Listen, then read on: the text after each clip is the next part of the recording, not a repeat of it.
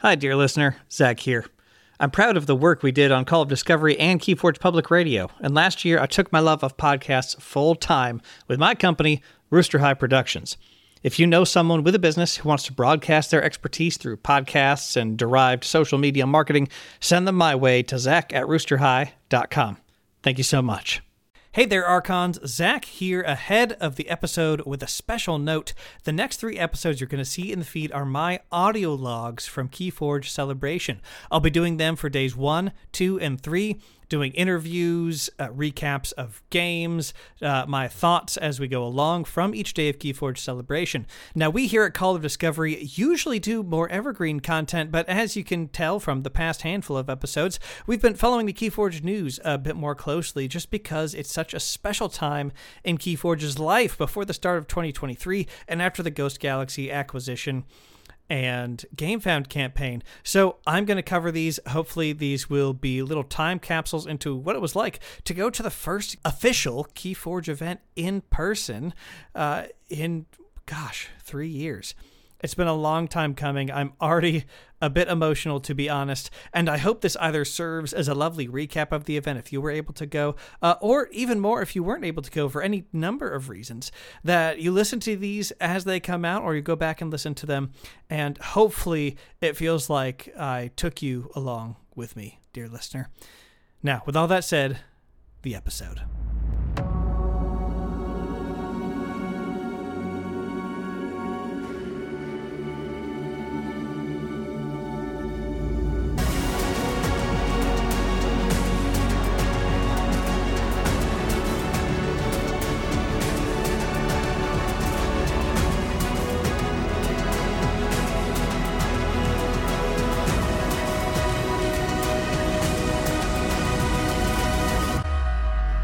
Hello and welcome to Call of Discovery, the podcast where we invite you on a journey into the Crucible for a celebration of all things Keyforge, its wonderful community, and of course, the excitement of discovery. I am your co host, Ed, and I am here with it's the one and only Armstrong. It's Zach Armstrong. How you doing, mate? Uh, Ed, um, so it, it's a new set, and so I've been renamed. Um, um, I'm not even I'm not even sweaty Zach. I'm crystallized Zach.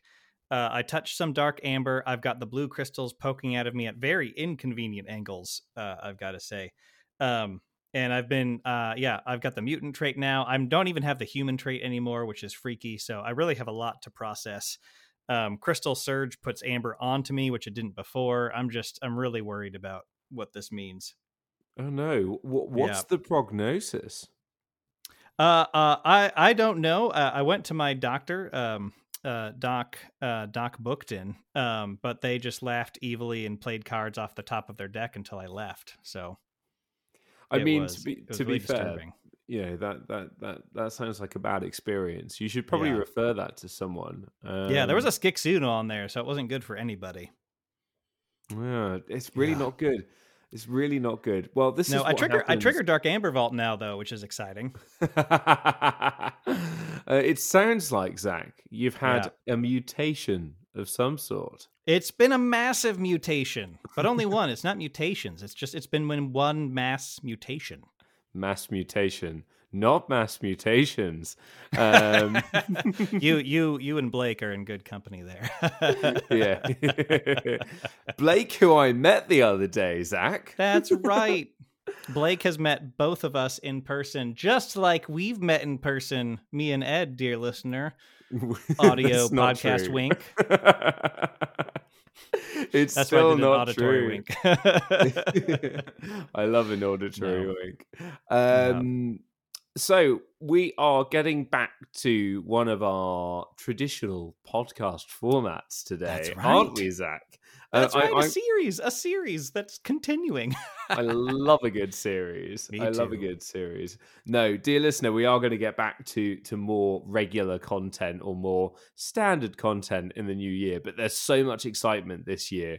We've got to keep giving you all of the excitement as as we hear it and as we see it. But this episode, we are looking back on uh, potentially one of our most loved sets, potentially Mm. one of our most hated sets. We'll find out. I think it's probably more the former than the latter. Um, but Sure. we're going to talk about it in a lot of depth. We're going to cover off essentially a look back on that set and its impact on the community, what was going on at the time, what happened through the life cycle of that set. We're going to take a look at some of the mechanics, take a look at how the set operates in the, the wider ecosystem of Keyforge, the wider universe of decks from different sets. We're then going to have a look at some of the different cards in the set and and uh, grant them the fabled Call of Discovery awards. Um, exactly. And then we're going to take a look at how the set might change in the future, how the set might relate to future sets and possibly even future formats that we play in. Yes, that's right. Uh, Mass Mutation. Uh, yes, it's a great set. I've met very few detractors of it. Uh, we can talk about the sealed experience a little bit uh, and some other worries, but overall, I think this set was um, a big success for uh, a lot of reasons and uh, got made Keyforge even Keyforgier. Exactly, exactly. I love a bit of Keyforge when it's Keyforge. Um, but this set came at a bit of a sad time, didn't it? It was released i- on did. July the 10th, 2020. And I, I can't think, was there something big that happened in 2020? Because Uh, yes, I, I became a Call of Discovery host in January, so that was pretty. did you big. No- actually? nothing, nothing could have, nothing could have topped that. nothing could have drowned out that noise.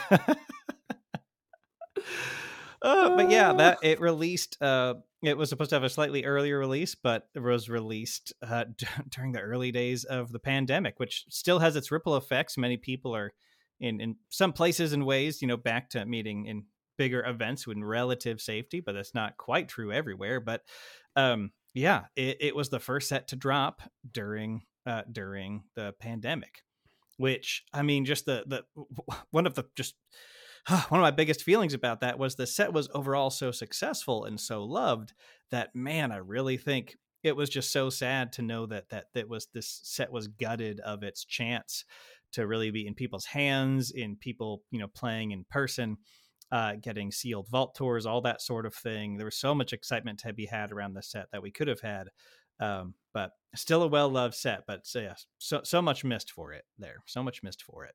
I could I couldn't agree more. I mean, putting things together for today's conversation, I was really struck by the fact that I haven't really played this set as much as I would like to, Mm. um, and that's because I'm a I'm an in person gamer. I like the social side of things, and there wasn't really much in person stuff going on. So I've played a lot of Mass Mutation with my partner, uh, but aside from that, yeah, I haven't really got much game time for the set, which is a, r- a real shame because Yeah. it is it is such an incredible set, um, and we, we're going to get into that get into that Yeah. shortly. after after it came out, I was blessed to have a um, uh, a, a another just um you know health conscious friend uh, who had a back porch. Um, we tested and as much as we could like before we met, and this was in the earlier days, right? And we actually played on his back porch, sitting a full ten feet apart, and we would scoot up. You know, ten to fifteen feet apart, and we would scoot up to the the game, the playing, you know, our game spot, the table in the middle for our turn. Then, when your turn was over, you would walk back. and I we played through a display that way over several visits. So shout out to uh, K March. Many of you may have uh, played him on the Crucible or in some leagues, uh, but we had quite quite a time, quite a time testing out mass mutation decks that way. Oh, I'm so glad that you got got the chance to do that. I think Yeah. because it's um, it needs to be played in person, right? Particularly this set because of the uh, the interactions with some of the enhancements that we'll go on to and talk about in a second. But yeah, just as an overall, we had no new houses introduced in this set, but three new, I guess, mechanics or uh, or things that matter in the Mhm. set. Uh, themes, yeah. themes, yeah, exactly, which we're going to be talking about in a second. But talking of themes, I think the flavor in this set was really, really fun. We had so many characters that we knew and loved from the first two sets in particular coming back and and doing interesting things, often sort of as different versions of themselves. Thinking here about Niffle Kong, um, Rad Penny, mm-hmm. um, Citizen uh, Shrix. Exactly. Uh, mm-hmm. Subject Kirby. Was it Subject? That's right. Yeah. Yeah, yeah, subject Kirby, that's right. I think that theme, uh, the theme of the mutation of the Dark Amber was really on point because you have the the, the chase rare Dark Amber Vault that can appear in any house. That uh, is obviously very strong artifact, can appear in any house. It's card number uh, zero or one, I think one in the set. That gives all friendly mutants plus two power, and then it says after you play a mutant, draw a card. So uh, and this ended up, this ends up being a very strong effect, and it can technically appear in multiples, though it's not, you know, doesn't do that much. And just the theming on mutant effects and the design of the action cards and artifacts and creatures that interacted with mutants, and and all the different um, the different ways the mechanics interacted with that trait was uh, really well done, really well done. And of course, you can't talk about mass mutation without talking about the introduction of enhancements where uh, now, dear listener, um, you know, if you're a, a Keyforge, you know, through 2022 die hard listening to this, you already know all about enhancements. And I'm thinking they're sticking around. So future people, you probably know what they are too, right? But it's, you know, enhance with then two pips of some kind, draw, damage, capture, or amber that uh, during the deck generation process are randomly put on another card. And the amount of discovery you can have in a mass mutation deck with where your pips land, like a damage pip on a gateway to Dis to pop wards, or a capture pip on a spoils of battle to capture additional amber. Um, like my gosh, it's just so fun. I I opened a key frog with three damage pips in a deck with resurgence. Key Frog, of course, having two power and it says destroyed. You may forge a key at current cost. So like I can just forge a key like you know for no extra amber and then resurge the thing. It's so fun. It's so fun. Um, yeah. So uh, I think mass mutation fired on fired on all cylinders there, and we we tossed this out to uh, uh, Twitter and our uh, our Patreon people on uh, Discord. Brobnar eighty nine really wanted to you know really mentioned how did this how do you how did this uh, be was, how was this affected by dropping early in the pandemic right and I mean, I think the short answer is just it didn't get its due. It was such a good set. Uh, I was listening to TTR, the Tabletop Royale guys, recently, and they talked about this. How Mass Mutation was such a good set in so many ways that that Age of Ascension wasn't for the general card playing community who tried it out. That man, if that crowd who had kind of soured on Keyforge during Age of Ascension had gotten their hands on Mass Mutation, like I have great hope for the the game's future now with Ghost Galaxy but man, that trajectory would have been set so high if those people could have played Mass Mutation in person, I think. So yeah, and if we look at the wider backdrop, Keyforge had so much momentum coming into this set. It had possibly, you know, the optimum type of event series that any any sort of game like Keyforge could have with a global vault tour. It was getting a lot of uh, a lot of interest. It was just settling down and all of a sudden this this world altering event happens and means that you can't do the one thing you actually want to do uh, to play Keyforge, and that is come together yeah. with other people. Um, yeah. The game didn't have quite so much of the um, how to put it asset um, draw that maybe a Magic the Gathering or a Flesh and Blood had.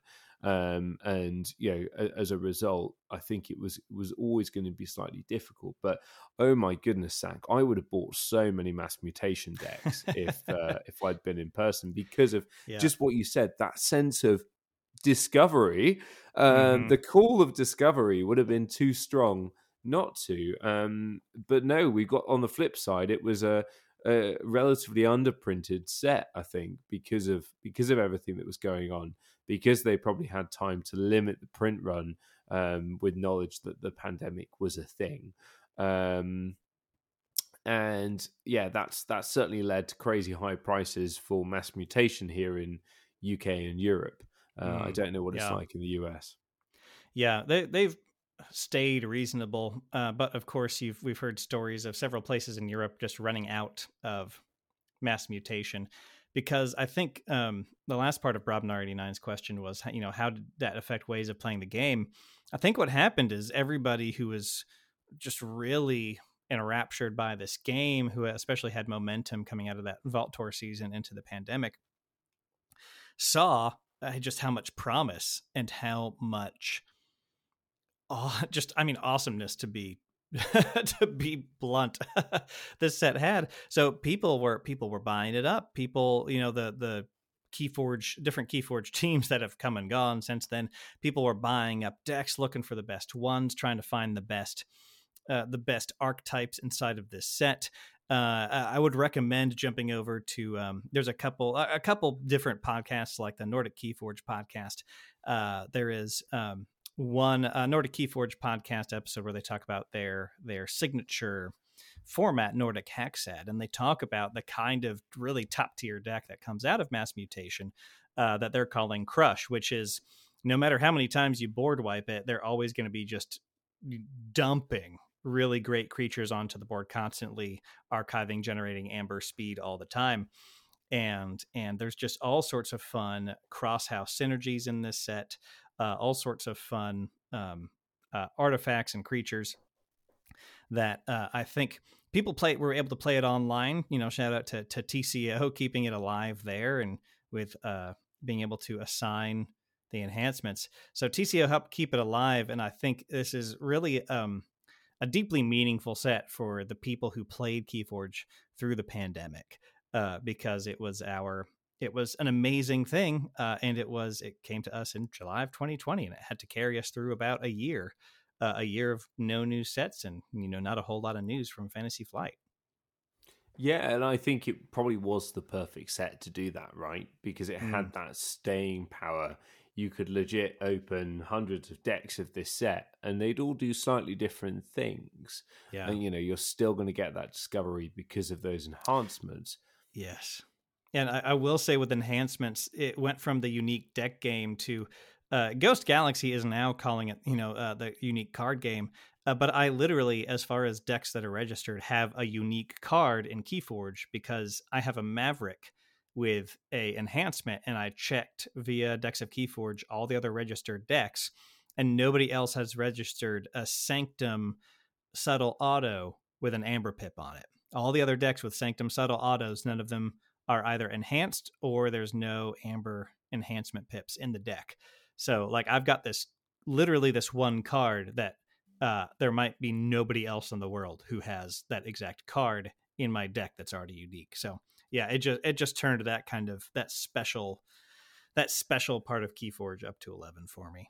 And if we're skipping towards enhancements here, let's talk about some of those unintended consequences of, of enhancements. Things like the fact that it's harder to evaluate the, the value of the deck, the power of the deck on decks of Keyforge because of the random nature of those enhancements. Because for most people, they're not going to go through all their decks and and update where are the enhancements on decks of Keyforge, and that's because it's not included in the algorithm. So when it comes onto um, when when when a deck gets registered, the the registration doesn't know where the amber is. It doesn't know where the enhancements lie, and that makes it exciting.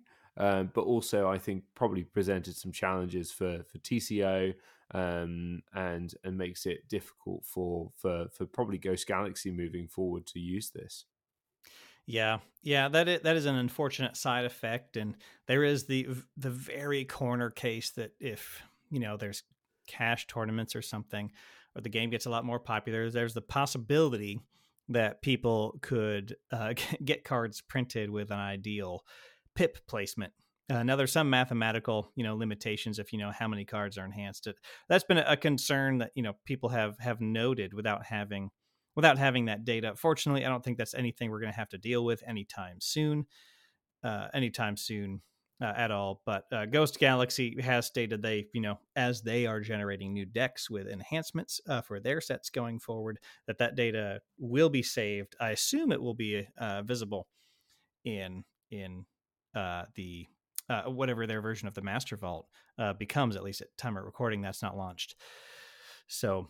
Um, yeah, yeah, there were some complications there. There were some complications there. Uh shout out to the coders though, who when when there's a deck where it only has one possible uh, place for all the enhancements to go like there's mathematically there's you know four draw pip enhancements and four enhanced cards then uh, like on dok and tco and and uh, some of sky jedi's work the boop they just pop the enhancement right on there on the deck list and, really zach nice. what's your feeling on the power level of enhancements overall were they truly op or were they about right uh, about right, leaning towards a little bit powerful. You have your cards like Gloriosan Attendant, that is simply a one power creature that enhances with two Amber Pips.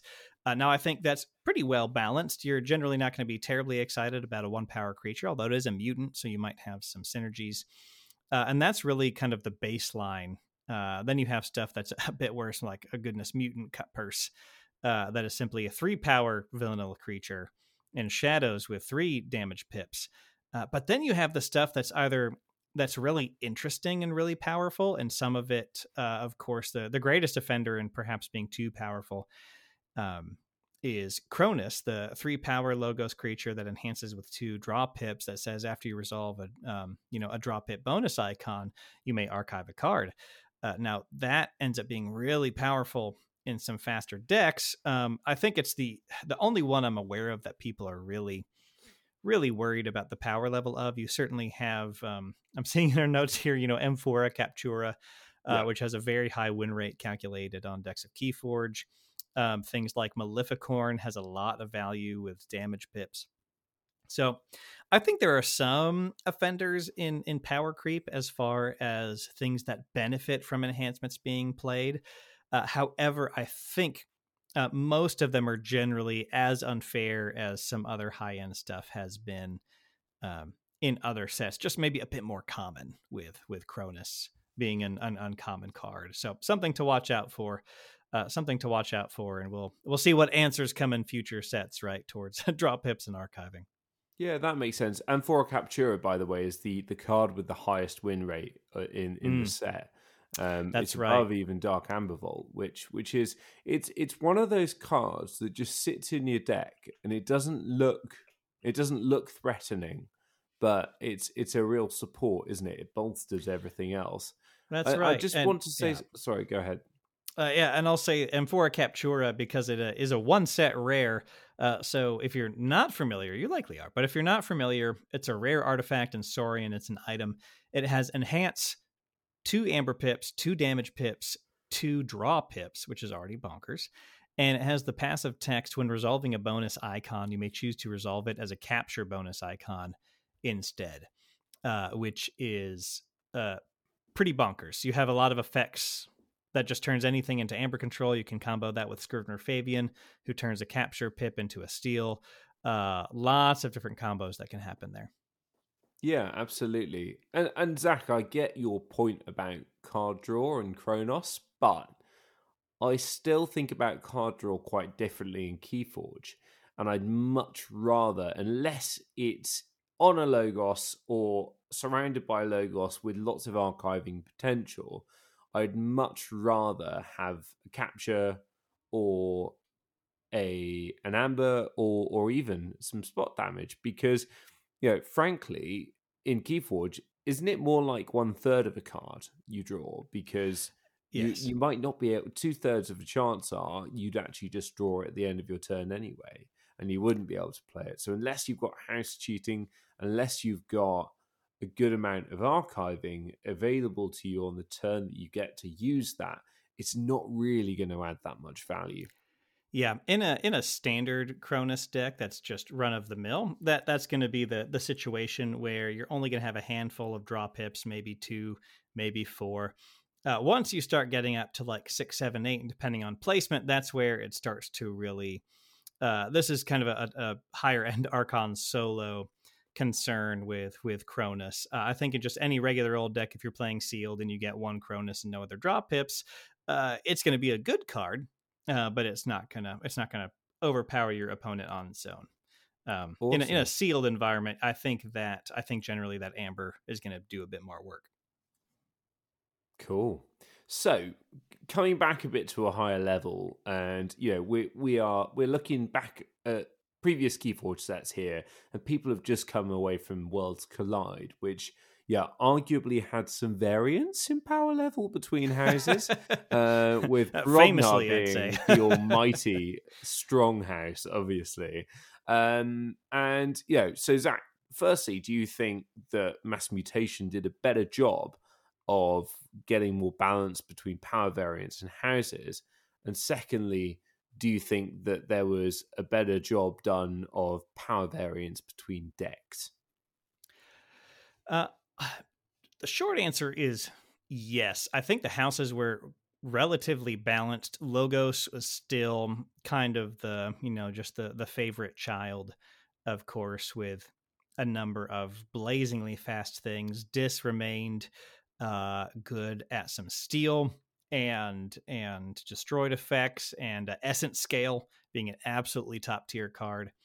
Uh, but all the other houses can really pull their weight. You do have setups in most other houses in mass mutation that are uh, are pretty good. And this is you know speaking generally if you're going to take something to a you know a weekly night or you're opening it in sealed, all the houses have some some setups that are just going to really really just go. Shadows was um, a bit weaker this time. They they like to keep tacking on, uh, keep tacking on requirements you need to meet before you can steal, with the exception of like Bo Nithing. Um, I mean, had a requirement. It was just a great one. So I think they did great spreading out uh, the power amongst the different houses. You still have the houses doing a lot of things you're used to with some new mutant stuff. Um, and no house feels totally left behind like Brobnar did, like Brobnar felt in Worlds Collide. Everybody really had something. There's there are good setups. Uh, there are good lineups in each house, um, uh, in each house in this set.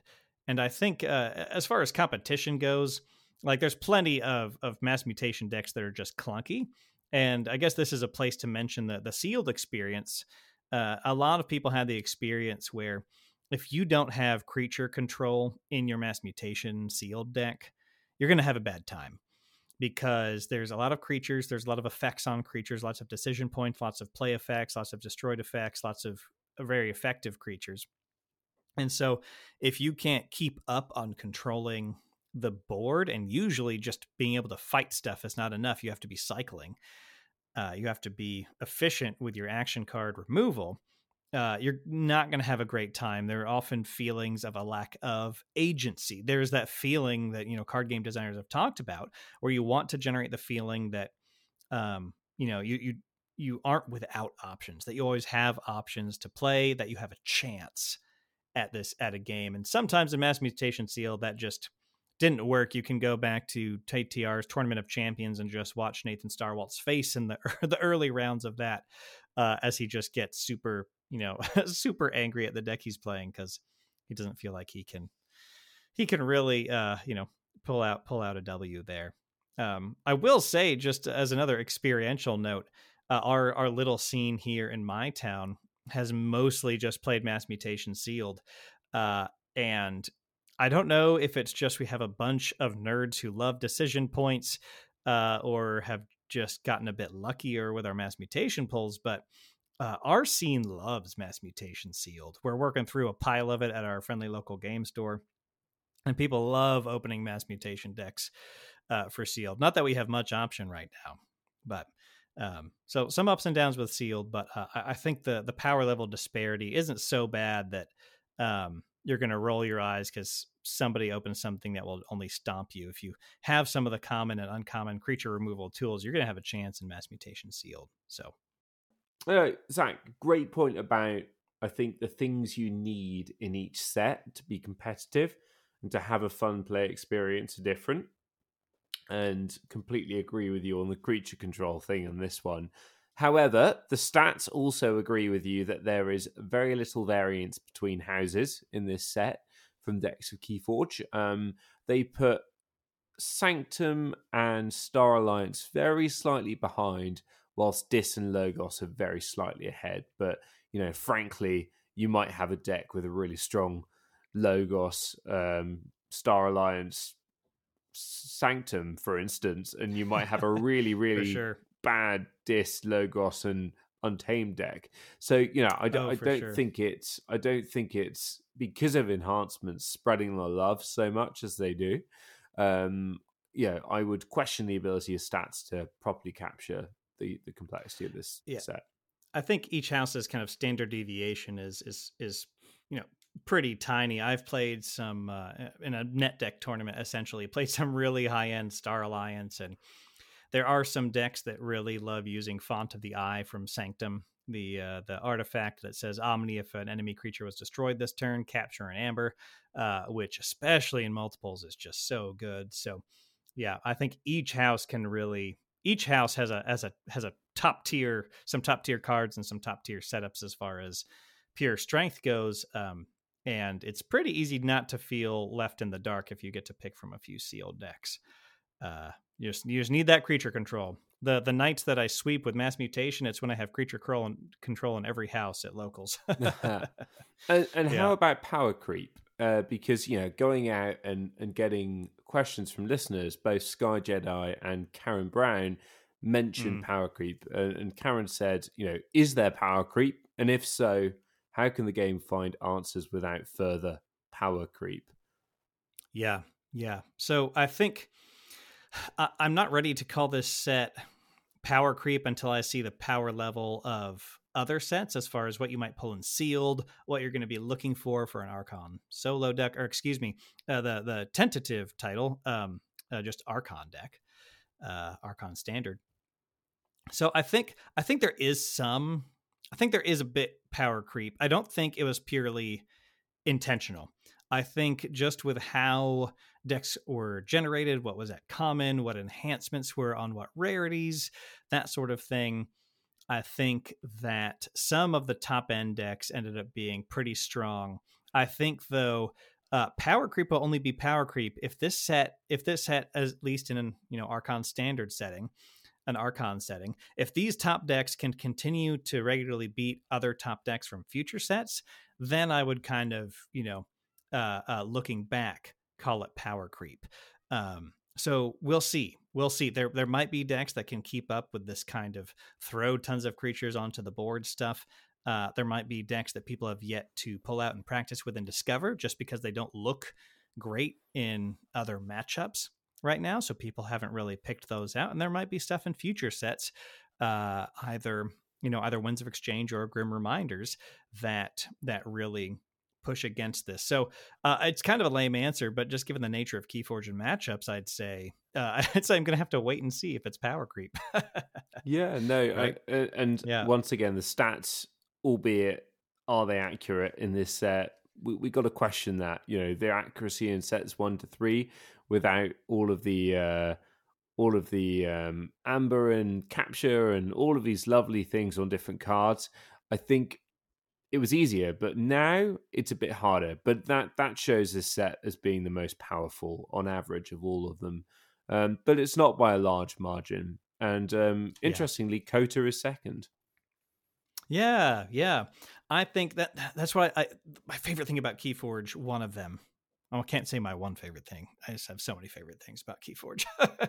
is is matchups, which is why I think mass mutation decks I think if if you held a if you paid for everybody's airfare and said, "Okay, everybody bring your top Archon solo decks. We're to do we're to do best of 3." I think a lot of it would be mass mutation from what we've seen in online play.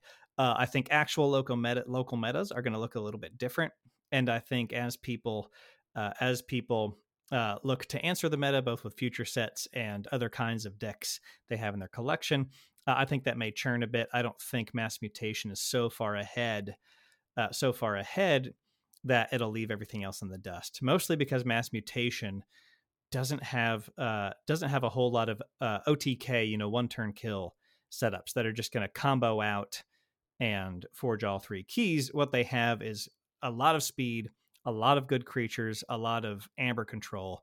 Uh, so they're just really good decks, but they're not winning off of a combo, which I think leaves room for other decks to match up uh, against them with. Uh, but we'll, we'll see. They've been dominating online. We'll see what holds up in, in real life.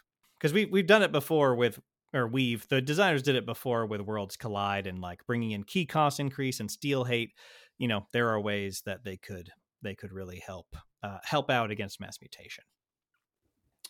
And, and what you said there about there's no one combo winning games for you, I think was reflected. I was looking through the set trying to find uh, for for for our award ceremony, Zach, the uh, who would be the uh, contenders for most infamous card.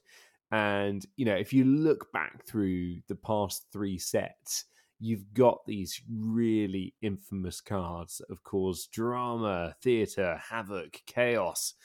And there weren't really so many in Mass Mutation, um, which is also kind of reflected in the win percentages of the set and the fact that mm. there didn't need to be any erratas following the, the release of the set. So, always a good sign, always mm-hmm. a good sign. Should we talk about a couple of the mechanics we haven't got around to? Um, yeah, for sure. What was gigantic, Zach? And, and was it fun? Gigantic. Oh my gosh. So they spoiled this a while back. And here's the funny thing plenty of other card games have done this, right? It's one creature across two cards. They came up with a handful of clarifying rules for how to how to manage that with other card effects that can target a creature. It's one creature across two cards.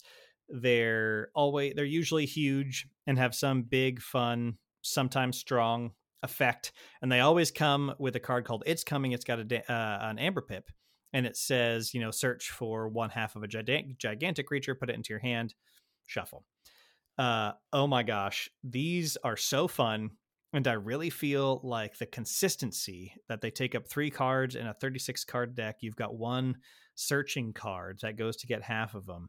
I really feel like they hit the right pace with how how hard these are to get out and what their power level is. Um, of course, Kong a, a, bit weaker than the others, although I'd make an argument for a couple Kong setups that are pretty good. And then Ultra Gravitron, absolutely one of the favorites because you archive cards off the top of your deck, five I think with it, and then you get to discard those to purge uh, just creatures when you want to. Uh, and then Deusillus, which captures all your opponent's Amber and can just do tons of splash damage. So I think, oh my gosh, I, I think they're a ton of fun. Um, because they're a creature, they can always be removed. That's true of any creature, though. So there's always a risk reward with creatures that they might get to reap, uh, but they might be destroyed because your artifacts can't reap, your your actions can't reap. So um, I think they were brilliant and a ton of fun. People have so many stories about about uh, about uh, their gigantic creatures that they found in decks that they've opened that they've played with. Um, they're a ton of fun. Sometimes they're in a competitive deck. I, I, I think I think they were they hit they were absolutely perfectly executed on, in, in my in my opinion. And I think you were having a joke at my expense on Twitter this week uh, around something rather similar to this, Zach. Uh, would you like to enlighten our listeners? Yes. So the joke was uh, so Kelly on Twitter, Valoocanth uh, Tamer, Kelly uh, was replying to me on Twitter and said, "The greatest treasure of all, uh, of all, uh, excuse me, the greatest treasure of all is the combos that didn't fire along the way." And uh, I said, "Oh yeah, that's uh, Ed's Keyforge mission statement." it literally is. I get so much joy from playing my own little game. I don't. I don't really find this whole winning thing that fun. But if you give me a challenge, like I'm going to get out a Niffle Kong and I'm going to feel like a god for a whole turn until the opponent destroys it um, with uh, some sort of well timed creature control. Um, which which is which is sad, but I'll still feel like you know I've been you know I've summoned an Egyptian god, um, and uh, yeah, I, I, I, will I will have the sense of achievement. Certainly, gigantic creatures sure. uh, are awesome to me. Although yeah. I'm sad that there weren't more of them because there were only three. And yes, do they really matter if you can buy 20 decks and not see one? Probably not. Yeah, I did. I did read about people being disappointed they bought a whole one or two displays and not getting a single one. So people people loved them just for the fun of them. uh, and I think that was great. I uh, we had a question come in for this episode from Ostrom Taleka, who said, "I want to know if you'll have any memorable gigantic creature plays or denials, and what you think gigantic creatures might look like if they ever come back." Uh, I just want to see them. I just want more of those big splashy effects that aren't quite too strong, but make you go ooh when you see it. And uh, yeah, just deeply themed for whatever house they're in. I would love to see it in Brobnar, of course. Like, I mean, Brobnar already has giants, so I can't imagine what's gigantic to a Brobnar giant. You know, a Khalifa like dragon. What, what would be so big? um, what, what, what, if it was Mega Mega Narp? Ultra. no Narp. other creatures can reap. Reap gain four. oh, that's terrifying. Um, but one of them was actually quite good. Ultra Gravitron has a um win percentage of 56.8 it's up there with the top Mm. cards in the set yeah. the others not not quite so good but you know this one it it really did stand out so it suggests that if it's balanced well enough you know it can it can stand out in some decks Mhm. anyway Yeah. um I I have had the most fun, I'll have to say. Well, okay, two quick stories for Ostrom Teleka here. Very quick. I've had a ton of fun with with Niffle Kong. It's probably the the gigantic I've had the most fun with at the table, especially when I get it with a bunch of Niffle apes. Because you might say, "Oh, you have a whole lot of Niffle apes. That's not so fun."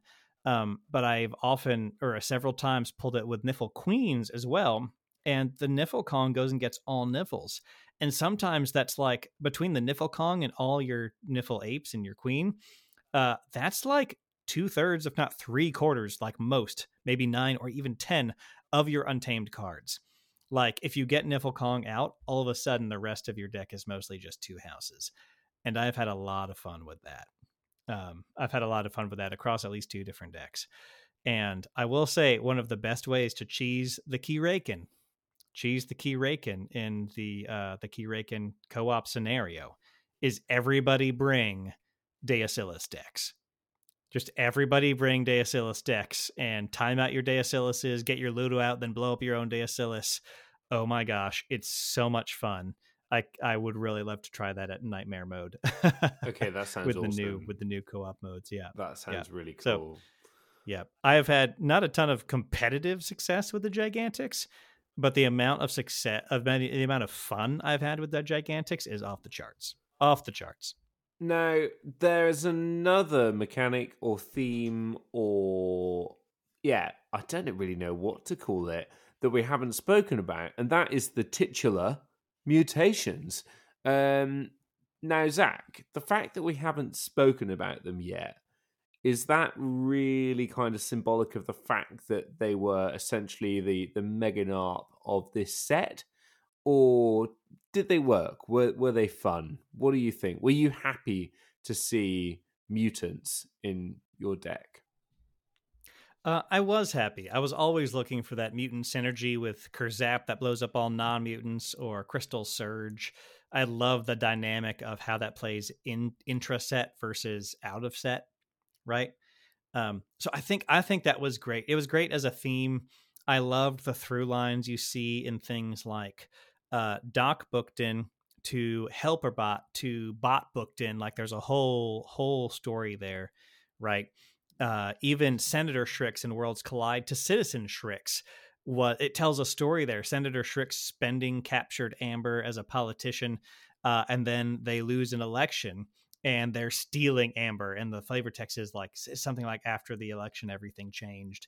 Um, they, it told a lot of really good stories while having a solid kind of thematic mechanical base. So while uh, a lot of those changes in the storylines were weren't quite as flashy on the board, I think it was the perfect base for all of this other stuff to be built on, and I had a ton of fun with it. I love, I love, yeah, uh, uh, Com Officer Kirby to Subject Kirby. All of a sudden, he's a test subject. Um, yeah, it, there was a lot of fun, a lot of fun mini storylines in there that uh, that really just make you feel connected to the world of the Crucible as much of a everything in the kitchen sink setting that it is. Like it, it worked. It worked. Yeah, so true, so true. But all of the things you've focused on right now are the the flavorful uh mutant creatures in the set Mm-hmm. not necessarily the ones that sat between the different houses so um for for, for any Oh. listeners new to this they Yeah. th- there was essentially a kind of round of different cards where you had um say a sanctum and a logos hybrid a dis and a shadows hybrid every house pairing had its own hybrid um, That's right. That's right. Yeah. if I'm honest, Zach, I absolutely loved the mutations. I loved Really? Rad Penny. I loved all of that stuff. But those house pairing mut- mutants really, I just found quite underwhelming. Sure, I can see that. Uh, a number of them, somebody figured out the math right because basically what happens is you start with a blank four power creature, and then depending on what houses you add or subtract power, armor, and abilities. And uh, yeah, there were some real stinkers. Like there were two different ones that just ended up as a three power creature with elusive and skirmish, uh, which we already had that in shadows in Worlds Collide, and it was just it just felt boring. It was like, oh, there is a vanilla creature. There is a you know there's a, a two two for two bear in in Keyforge, and it's these creatures. Yeah, I just don't some think of them were good. Keyforge does vanilla, like, or at least like the vanilla ice cream of Keyforge is um, the kind of Cornish clotted cream ice cream, which is for any Americans listening to this. I know you're a clotted cream man, Zach, but anyone am, I in the am. US who hasn't heard of clotted cream, you need to sort of you know get get get the uh, kind of black market smuggling ring for, for clotted cream out of out of the southwest of the UK because you know frankly you, you don't know what you're missing out on. Anyway, um, with that in mind, I think we've we've covered off a lot of the main themes of the set. We've covered off a lot of the main mechanics. Shall we go into our very real? I've got some awards in front of me here, Zach. They are they're real. They exist. It's it's a compass of discovery, and um, we're going to reward them to certain cards. so Ed jokes, um, but uh, Sky Jedi wanted to make a liar out of us, and so he did. Uh, he actually 3D printed the Call of Discovery Compass Award. So Ed, I am I I kid you not, full seriousness, am holding the Golden Compass of Discovery in my hands right now. Like I know you were joking, and I might have told you about this like two year and a half, two years ago when Sky sent this to us. Uh, but I legit have the award in my hands. I'll have to post a photo. I don't Um, believe it's you. It's pretty amazing. I don't believe you. I th- I have photos. It's been in the background of uh, the stream when I was streaming the SAS climb. It's hundred percent real. Hold on, listener. I might literally have to send Ed a text message mid recording here. Um, Yeah, two and a half years Uh, of building trust, Zach, and you're lying to me now. no, it's real. Okay, yeah. I'm just gonna like manipulate my my phone. Uh, manipulate my phone live on the micro. Oh gosh. Oh, my case doesn't. Okay, hold on. I'm a really old man when it comes to technology. Here we go. Yeah, me too. Okay, okay. It has been sent to my co-host, dear listener. He is seeing the evidence that the golden compass of discovery is indeed a real, actual, physical object. Yeah, but is it, or are you just really good at Photoshop? Oh my gosh, Ed! Wow. I'm Wow. calling a deep fake. If we're Ed, Ed, if we're gonna question that, I don't know if you're real. oh my goodness! Well, when I did meet Blake, he was he was wondering whether he should be meeting people that he's met on the internet. Um, um, but I do exist. I am. I am real. You're just the, the UK's premier uh, AI AI experiment. absolutely, absolutely. Yeah. Um, yeah, which unfortunately was no, I'm not. No, sorry, I was going to make an EU funding joke. but, where it all went. that's a different podcast. Um, Anyways, Call of Discovery Awards. Uh, Ed, I believe you're going to present these, uh, and then uh, I am our illustrious, uh, illustrious judge group of one person. Absolutely, of one person. And, you know, we've taken a very robust democratic approach to uh, finding our shortlist Um, we've we've searched far and wide. We've uh, we've democratically asked everyone. Um, by everyone, I mean my cat, and my cat is really the only person that matters here. So um, yeah, my cat is a person. I will fight you if you disagree. Um, so anyway, we've got three in a shortlist for each each category, and the first category, Zach, is most infamous card. As I've already said, there weren't as many here as we've had in previous sets, just because there wasn't really so much drama. But the first one, we've got Dark Amber Vault um, with its nice 56% win record. And that is a card that says it's an artifact, it can come in any house, and it looks good in any house as well. And it, It does, it says does. after you play a mutant creature, um, it's not like mutants matter in this set or anything. Uh, draw a card. Um, each friendly mutant creature gets two plus power.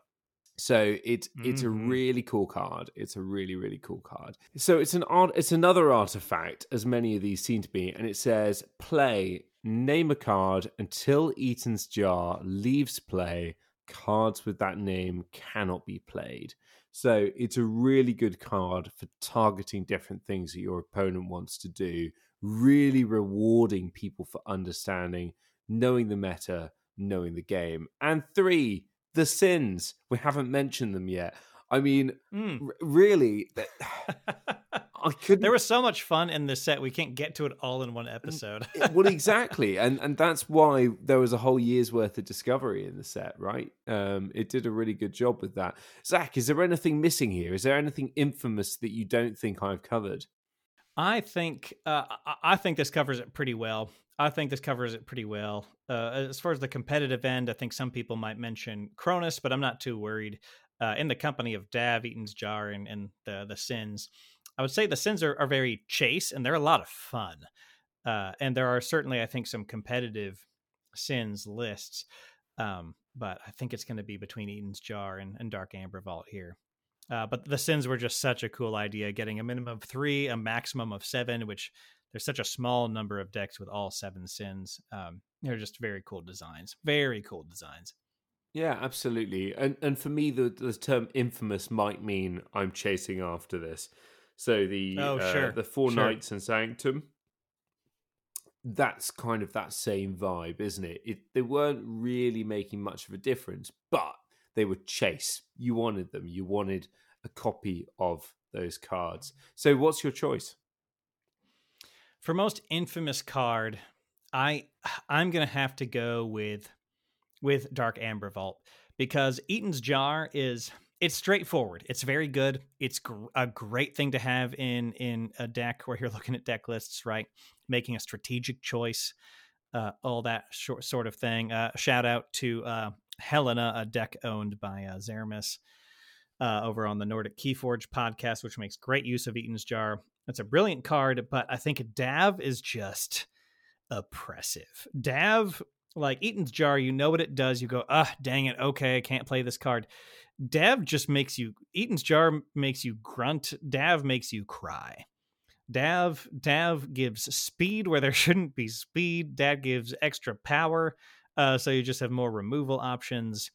Uh, Dark Amber Vault is is just nasty. Dark Amber Vault is just nasty. Uh, when we tossed this out, Jake Friedman, uh, formerly of Sanctimonious, now of Decision Space, said, "Talk me off the ledge about the design of Dav." I'm like, Jake, I don't know if I can, man. I don't know if I can. I think, I think you're gonna just teeter off, teeter off that despair ledge about Dav. Thank goodness it's like ultra rare. so, um, yes, I don't, I don't know if I'm ready to call it like a, a too strong design mistake. Uh, I don't, I don't think it's quite that bad, but um, I think it's na- absolutely nasty strong, absolutely nasty. So that's my call, Dark Amber Vault, the the thematic heart, uh, the thematic heart of the set, and also one of its most oppressive mechanical pieces. Awesome. Uh, so next category, Zach, we have got drum roll, please. Best art. Um, my and- favorite and- podcast category.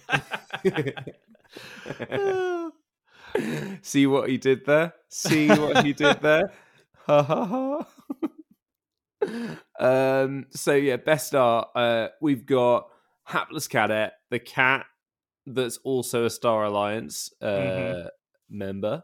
Um, we've got the monuments, which were a cycle of cards in Saurian. That's right. And we've got Reclaimed by Nature, which kind of looks like a monument in Untamed. Um, right. Just my love for for landscapes on show there.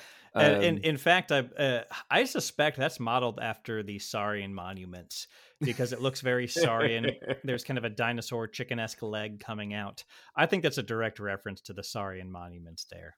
I, I think so too. I think yeah. so. honestly, yeah. it was quite quite hard choosing ones on here because the standard of art in this set just was was really quite high or yeah. there was it was it had a kind of sheen of they knew exactly what they wanted in terms of art direction and they'd gone out to get it now you know you could say that's an awesome thing you could say that might stifle some sort of um, designs that you know would be would be really memorable but yeah it was it was just all of a really really good quality um, but what's of your course. winner oh my goodness my winner and, and uh, Zach, just think about the artists whose hearts you're going to be breaking by not going with their designs.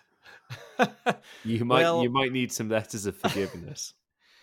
Uh, uh, uh, there, there is uh Michel Gheorghi. I believe he may he may be I don't he may be French, but he, he is getting a lot of big. Uh, he doesn't need he doesn't need my validation. He's getting a lot of big Magic the Gathering work right now uh, Natalie Russo, who did the monuments, has had uh, praise showered upon her before. And I think because of the art direction here and how they pulled it off, I'm going to have to go with Hapless Cadet, uh, drawn, illustrated beautifully by Brandon Hunt. What I love about this is that there's very much a story and a moment being captured here in this brilliant purple, which just means it's going to maverick so well because it's this cat creature looking up with huge eyes. So they picked a creature that you can give these big expressive eyes to. It's a cadet who's picking up their pistol. Their whole other party is behind them in this cave, and this cadet is terrified by something out of frame. Like this, this card is saying there's something terrifying just just out of here. Uh, and mechanically, it's quite a fun card with three power, taunt, and then destroyed. Your opponent loses three. So a fun card, a useful card, and there's so much story going on that I just I just adore it, and so that is Hapless Cadet is my pick for best art. Awesome. So we have two compasses given, two more to go. Uh, the next one is pushing design boundaries. Mm. Uh, hmm. this is thinking about the cards that are maybe doing something that you can't do in other games. Uh, I mean, we've already kind of spoken about that. Or particularly for this set, maybe doing things that other sets haven't really been able to do before. So we've got Amphora Captura capturing the um, the enhancement. We've got Eaton's Jar back again um, because of its interesting naming convention, giving the player the agency to to kind of and the flexibility to do what they want to do with it and then it's coming which is kind of essentially a tutor if not a very very focused one what i mean by a tutor for those kind of un- uninitiated with card games or, or, or newer to them um, it's something that collects a certain card or type of card from your deck Yes. Oh, for pushing design boundaries, um, this one is pretty easy for me. It's pretty easy for me. I'm going to have to go with Amphora Captura because it is an enhancement focused card, giving a bunch of them and then giving you options based on enhancements and playing those enhancements. That's a that's a pretty a pretty easy pick for me. I love that is just further exploring the space uh, that Keyforge that Keyforge occupies with enhancements and doing something even more interesting and giving you choice with enhancements. So yeah, and Amphora Captura all the way. Awesome. Oh, so we've got three winners three lucky winners, one mm-hmm. one left, and this is possibly the most cool of discovery of the lot. So Ooh, I'm excited. Yeah, so we we have most flavorful cards, Zach. Ooh. So and oh my goodness, there are so many to choose from in this set. Um, with all of those mutants from past sets, getting our our lore nerdiness out. Um, but so we've got Niffle Kong, who is the King Kong of the Niffle Apes. Um, we've got a Rad Penny, um, and we've got a subject Kirby. Mm. I do hmm. not envy your choice. Ooh, oh my gosh. Uh, so we have we have the, the the the King Kong card that goes and brings all of its apes with it, literally.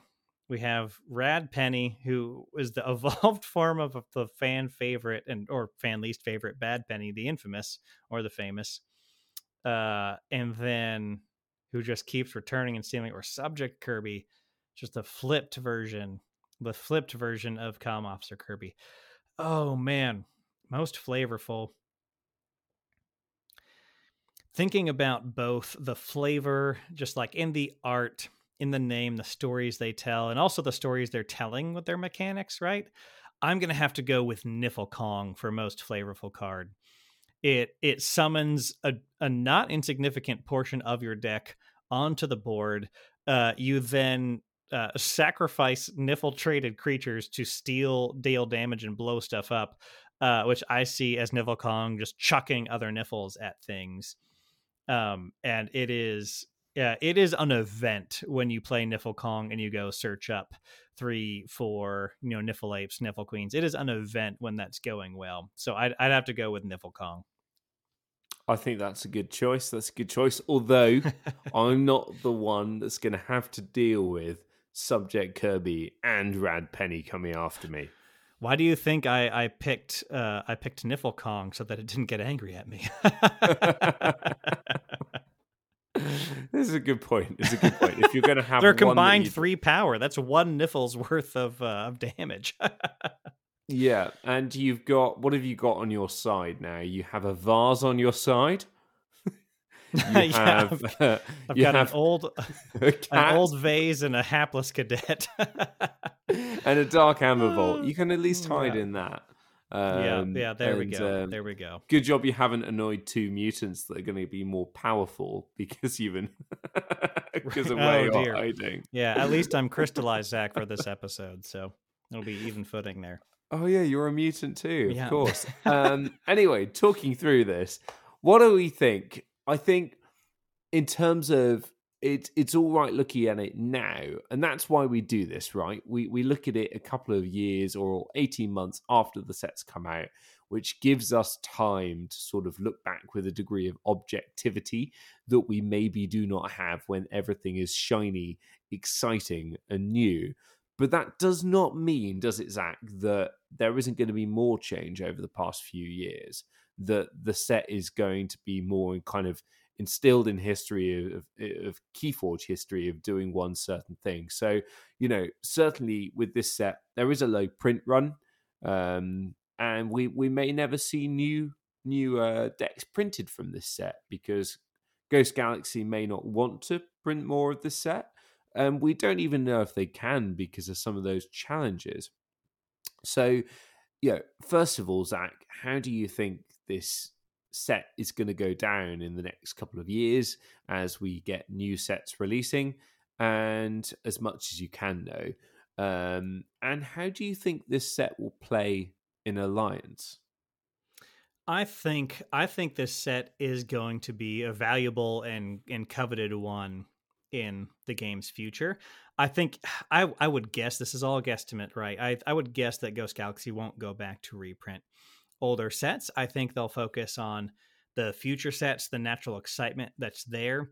There's always going to be, I think, more demand for a brand new set than reprinting an old set, as as much as you know. And some of us, we we had like one dollar mass mutation sales. People who wanted a crap ton of mass mutation, like me, have a crap ton of mass mutation. So I think it's going to be. I don't think it's going to be reprinted, but that's just a guess. I think it will be coveted as far as competitive decks go, decks with really fun enhancements, uh, decks with really fun gigantic setups like the Niffle Kong ones I mentioned, as well as things like the Sins. I have a number of Sins decks that are just so cool and fun.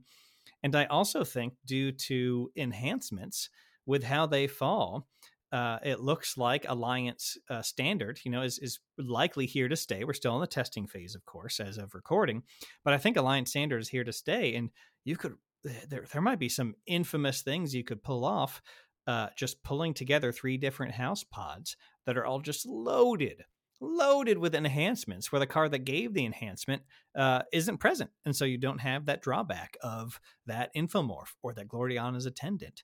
So I think I think this set is going to have a really uh, a really powerful presence going forward on a fun and collectible level because of gosh, we, I mean we we couldn't even get through all of the fun uh series and and sets of creatures and then the monuments and the sins and the gigantics and we couldn't even get through all that. Like we kept remembering more as this episode went on and it's also uh, a, a set with a lot of strong decks. So I think Mass Mutation is going to live large in the mind of many archons for some time to come. I really look forward to the Worlds Collide versus Call of the Archons style counters in uh, competitive play. Let's say as we as we dream towards the 2023 tournament scene from where we're sitting here at the mics, uh, or at least I am. So I think it's going to have a lot of staying power. But uh, uh, what about you, Ed? From from your perspective as a KeyForge player, what what kind of what kind of value, what kind of future do you see mass mutation having for you? Because I know you're you're a little bit less uh, sweaty sweaty than I am. yeah, I think for me it's going to be discovery and ongoing discovery. I think you know we'll, we'll get to this in Dark Tidings, but I think Dark Tidings will probably have a bit less of a tail for me because it's it's very complex. There's a lot to think about, and I don't know. Mass mutation kind of hits that sweet spot a lot more, where there's a lot of stuff going on, but it's not so complex that it's not relaxing. Um, so I think there's decks to rediscover in mass mutation. I think there's more things to discover, and I think other things are going to become more powerful. Maybe Etan's Jar, for instance, might really come into its own with a particular meta in five years' time. Um, mm. So we just we just don't know, and that's quite that's quite exciting. Having said that, I think there's going to be a Europe and US divide here because whilst you know you had access to pound uh, or one dollar decks of, of, of, mass mutation. You know, mm, we've been yeah. we've been paying a premium for quite some time. So yeah. I don't think you're going to be seeing many mass mutation decks in in Europe, and I kind of hope that the the kind of power creep of of of new sets does uh, drown out a, a, dominance of mass mutation to avoid there being a kind of a bias against you know people depending on where they live in the world. Uh, essentially, is how it's kind of how it's how it's how it's come out. So um, yeah, I, I'm sure Ghost Galaxy Games will will kind of stick the landing in terms of um, find, finding and striking a good balance. Obviously, mm. it's impossible to strike perfection because it's Keyforge. There is a myriad of possibilities. It's the jungle. You can go so prepared, and then yeah. you know you can you can get still get bitten by a spider or something. So you you just don't know. You just don't know. But they're doing good. It's going to be good, and I'm excited to see how how mass mutation gets on in the, in the new world. Um, very very excited. I'm just excited to play the set more, to be honest. Yeah, for sure, for sure. Yeah, there's a lot of fun to be had with mass mutation. I, I dig it. I really dig it. Well, I think that about does it for uh, mass mass mutation. My gosh, I would not have thought it was over two years ago when this set came out. Ed, um, I guess we've had it for a long time. It really has been. I guess mass mutation has been a bit of my my favorite my Keyforge pandemic set my little Keyforge security blanket through all the ups and downs of the last two years. So there's got a special spot in my heart, I think, for sure. And dear listener, uh, thank you so much for joining us on Call of Discovery for uh, this retrospective. It was so nice to get back to this series. And gosh, this the set's been out for two years now. I'm sure we'll we'll we'll wait a bit, get another set or two out, and then of course take a swing at Dark Tidings down the line. Especially once that set has a chance to to breathe to breathe in the the, the tournament scene, maybe the local scene as, as that picks up. Uh, and so, thank you so much for tuning in and giving us a listen here at Call of Discovery. If you are willing and able to support us monetarily, our Patreon is linked below, where you can join our Patreon only Discord and get some hints about what our special guests are coming up. We've got uh, at least one very special guest on the docket and some other plans brewing that our Discord is going to hear about first. So that's pretty cool.